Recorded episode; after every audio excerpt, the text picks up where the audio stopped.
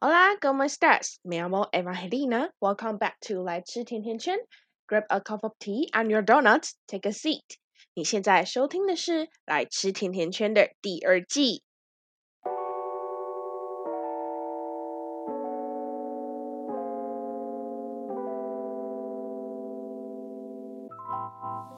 大家这周过得还好吗？上周我有提到车祸的事情，我大概有在上一集讲解车祸的细节。我现在主要讲的是和解的方面。车祸当下没多久之后，阿姨就说她想要私下和解。那因为我当下比较不清楚程序，所以我就是有。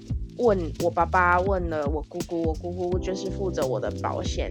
有一天晚上，我就突然接到那个阿姨的电话，那那时候我正要准备期中考嘛，她就跟我说，呃，妹妹看你这样子，阿姨也很舍不得你受伤之类的，你那个费用，阿姨全部都会帮你付。那他前他那一天晚上是这么说，可是到了隔一天的时候，我就有跟我爸爸说，就是到隔一天他打给我之前，我我有跟我爸爸讨论，就是说，呃，那我们和解的话应该要怎么进行？那我们大概要跟对方求偿多少钱？还有就是一些小细节。那我爸爸他的意思是说，可以和平解决当然是最好的。我上上一集有说，大概求偿金额是落在一万两千块。我爸爸也说，我不是完全没有照责，因为我没有保持好安全距离，所以他没有想要全拿的意思。他觉得说，意识到就是车子有修好就好了。很多时候，我爸爸他就是做人都会太善良。所以我妈妈常常都会生气，但在这点的话，我就觉得好吧，那就是既然我自己也有错的话，我觉得承自己承担一点点金额还是可以接受的范围啦。那讲完，我跟我爸爸讨论完之后，我就跟阿姨表示我们这边的意思。没有想到前一天还说他要付全部的钱，阿姨就直接说辞反复，他就说他只想要付医药费跟我买人工皮的钱，因。因为我们双方都知道，呃，车祸发生什么事情，车子的情况是怎么样，那我就非常的不理解，为什么他可以说辞这么反复，而且那时候我还在读书，我就超生气，我一篇文章读了四五次还没念完吧，就因为一直来回跟我爸爸还有那个阿姨讲话，因为我就是他们两个大人就很奇怪啊。他们明明就是我爸爸，他就是会跟我说要要怎么做比较好，然后那个阿姨也是都从我这边得到我爸爸想要表达的东西。我不懂为什么他们两个大人不可以自己好好的讲，然后要打扰我念书。哎，虽然说事情是我捅出来，但我当下是真的很不理解。那个阿姨她就说，她就突然不想要付钱，然后我爸爸就。他也就是想说，怎么讲，就是事情拖太久也不是很好，因为等到判决出来要等到十二月四号，那中间这段时间就等于说，可能如果我车子有什么损坏之类的。我都要另外采取方式上学，也不是非常方便。再加上我接家教，就很多有的没的损失。然后我的脚的伤，在这个星期终于好的差不多，已经结痂了。我觉得还蛮开心的。而且因为很勤劳的贴人工皮，所以它的伤口的状况复原也是还不错的。和解当天，我们是约在交通分队，那交通分队那边一楼的桌椅就可以直接签和。解书了，和解书是我爸爸之前还在一般的警局上班的时候有的和解书，在这边要跟大家补充一个小车祸的小知识，就是只要车祸的话，就一定会有肇责嘛，只要有肇责，你受伤过失伤害罪就是成立的，所以说如果你的伤势比较严重。那对方又不愿意跟你好好的和解的话，那你们势必就是要走法庭的部分。那在这边民事跟刑事法庭都是可以走的，你只要在半年之内告他就可以了。但是假如说你先跟对方签了民事的调解的合约，那到了后面你想要再告刑事法庭的话，法官就不会判那么重，因为你前面已经有同意，就是在民事上面跟人家和解了，只不过刑事跟民事是两回事而已。那和解那一天，对方只带了七哎只带了七千块来。但是我爸爸因为看到他是身障人士，就是他其实小的时候有出过车祸，那车祸的后遗症就是他走路会一跛一跛的，然后手会一直抖这样。我爸爸其实看到对方是身障人士之后，就没有想要再多追究，因为他原本心目中。理想的金额，我们这边是一万两千块嘛，那他理想的金额就是包个六千六或八千八，就是一个比较吉利的数字就解决这件事情。但后来看到。这个情况之后，七千块他也就接受了。那其实我妈妈有一点不爽，我妈妈就说，他要付的话就都给他付啊，为什么要就是还要帮他打折？我其实可以理解我爸爸的心情啊，但是我觉得我一开始在生气的时候，我也是比较偏向我妈妈那边。那我爸爸就跟我说，你懂得去比体谅别人是一件好事。因为你现在还刚出，还没出社会，那就是你就已经有这样子的胸襟是一件好事。因为到了未来出社会之后，或者是以后你可能又出了车祸，造责比较大，其实别人不见得会愿意去体谅你。我觉得这这也是说的没有错啊，就是但我追根究底，我还是我奉持的信念就是善良是你。自己选择去做的事情，而不是别人强加在你身上的义务。所以说，假如说今天我选择要求他赔偿全额，叫他再去领钱什么之类的。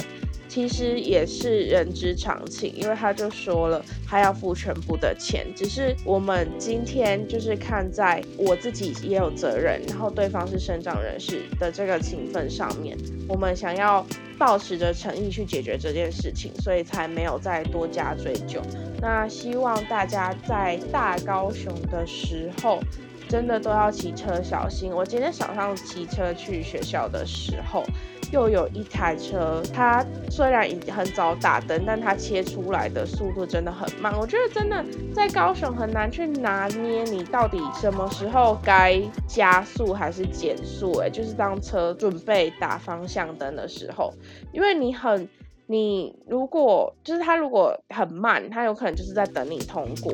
可是有的车又会突然间就轰就冲出来，然后就就很难拿捏，所以大家真的要好好注意一下。然后第二个是我最近又在重新看《如懿传》了，因为我室友的弟弟过世，那他要一直折莲花，所以我就会在家里面没事的时候边折莲花边就帮他做事情，边折莲花边逼他陪我一起看《如懿传》。我觉得很多人都会拿《如懿传》跟同同期推出的《延禧攻略》做比较，就会说剧情上面哪里不好，然后还有可能周迅在《如懿传》里面的装扮也不是那么好看。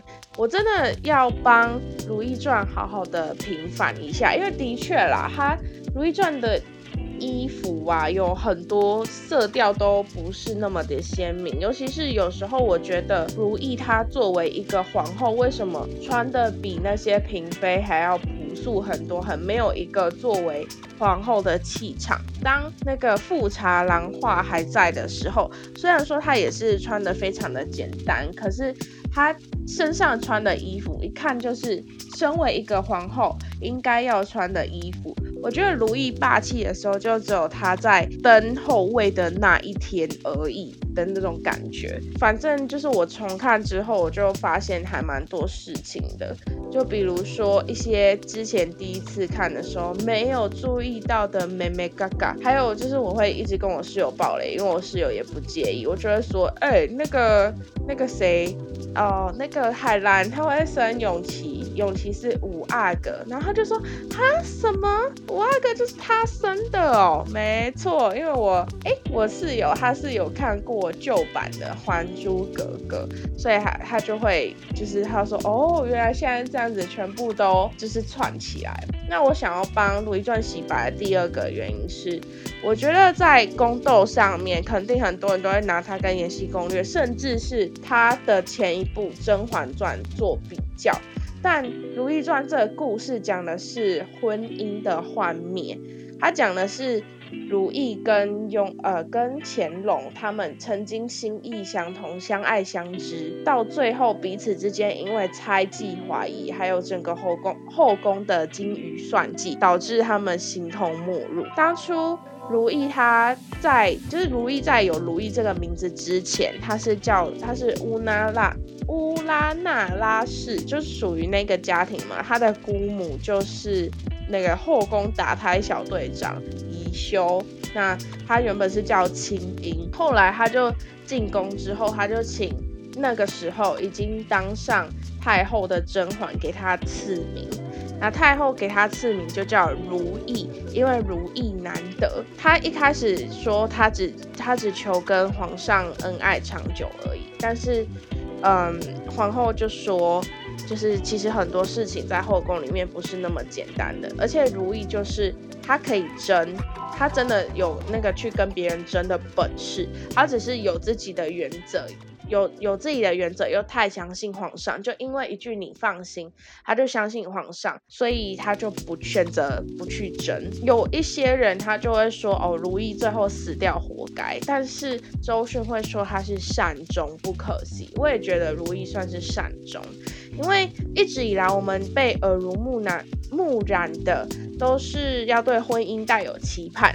在古代更是要从啊要三从四德，遵守君臣父子之道。但现实是，婚姻像是一片未知的海域，两个人定了协议一起去探险，却却未想过触礁的可能有多么的大。那个时候，乾隆也就是弘历，他说，当皇上反仿佛站在无人之巅，孤独的很。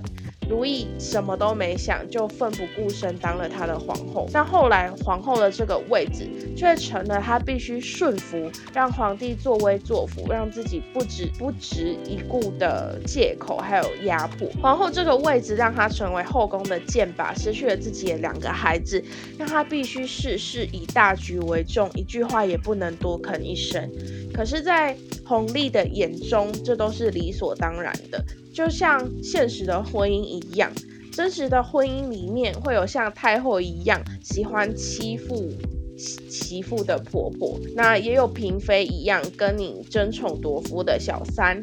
或者也有像青天青天剑一样的路人呛你没有办法生小孩，甚至是把小孩克死。所以所有的委屈到了最后都不重要了。一出墙头马啊，一出他们两个刚见面时看的墙头马上，就是他们的结局。墙头马上遥相顾，一见知君即断肠。就是当初当初的一句口口声声说你放心。早就被这些这些年来无数的争吵磨灭。当初画里他们在如意当继后的时候，请郎世宁又帮他们做了一幅画。当初那个画里面不合规矩的握手，还有种种的心意，也都付之流水。所以当太医告诉如意说他只剩下四个月可以活的时候，如意就说够了。因为当乾隆去找如意。就是在死在如意死前去找他，在出去木兰为敌的时候吧，就去找他。他内心有充满亏欠，可是作为一个帝王，他就说他没有办法放下自己的男心里面的骄傲吧。他就说一切都过去了，他试图获得如意的原谅，却一点都没注意到如意把自己拿来吊命的汤药往已经枯掉的绿梅树浇过去。如意就说。花开花落自有时，其实就何尝不明白，他那那是他们最后一次相见，何尝不明白，他就是那朵已经要落下的花。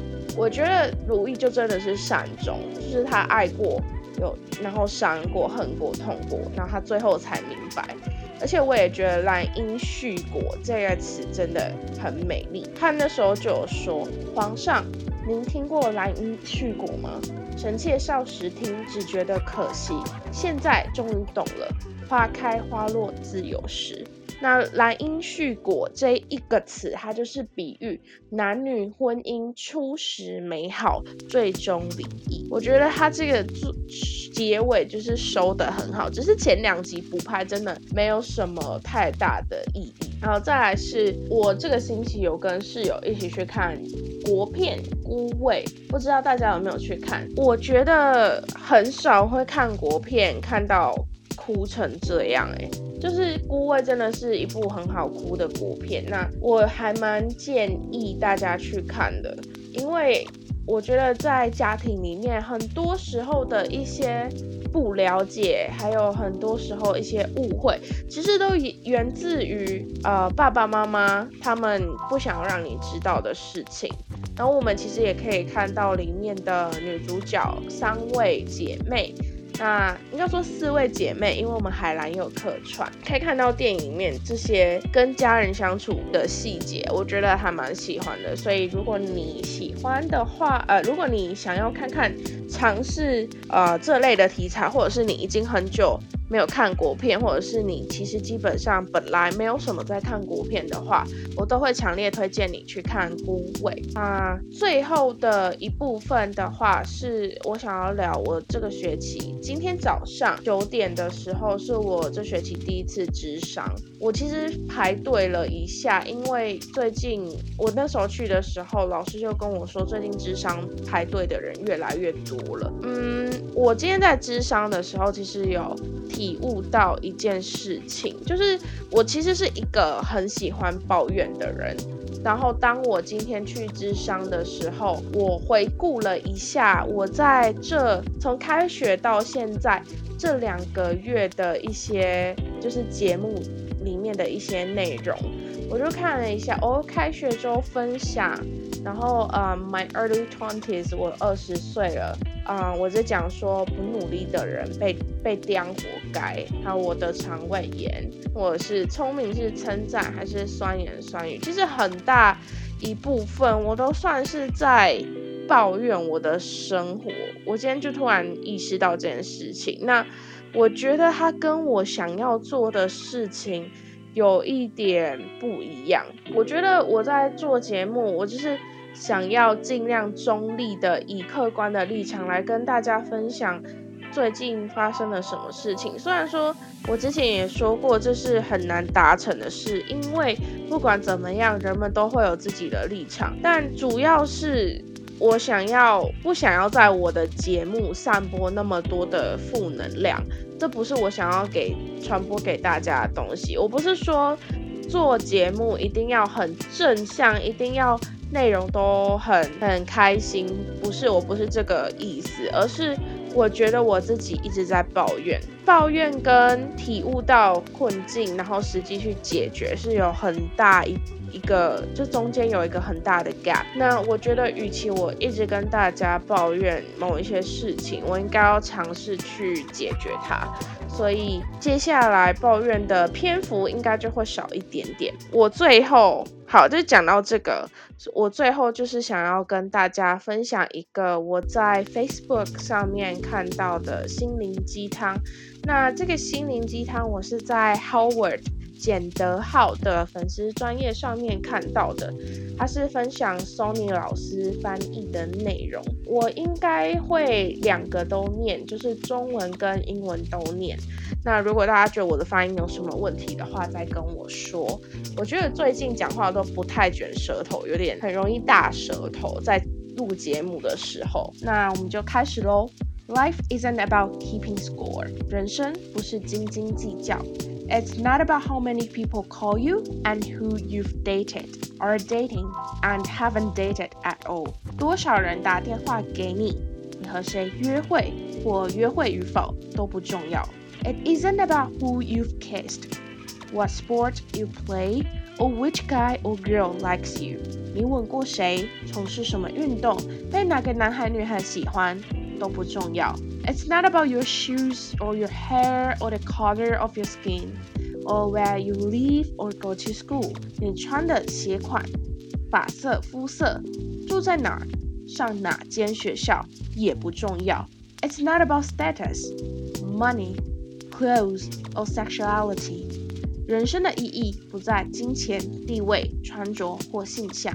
And it's not about how accepted or unaccepted you are. Life just isn't about that。多少人接受你或抗拒你也不重要。 人生不该执着于这些。But life is about who you love and who you hurt。 人生是关于你把爱给了谁，又伤了谁。It's about trust, happiness and compassion。信任、快乐和同情非常重要。It's about sticking up for your friends and replacing inner hate with love。人生的重点在于为朋友挺身而出，用爱取代心中的恨。Life is about avoiding jealousy, overcoming ignorance, and building confidence。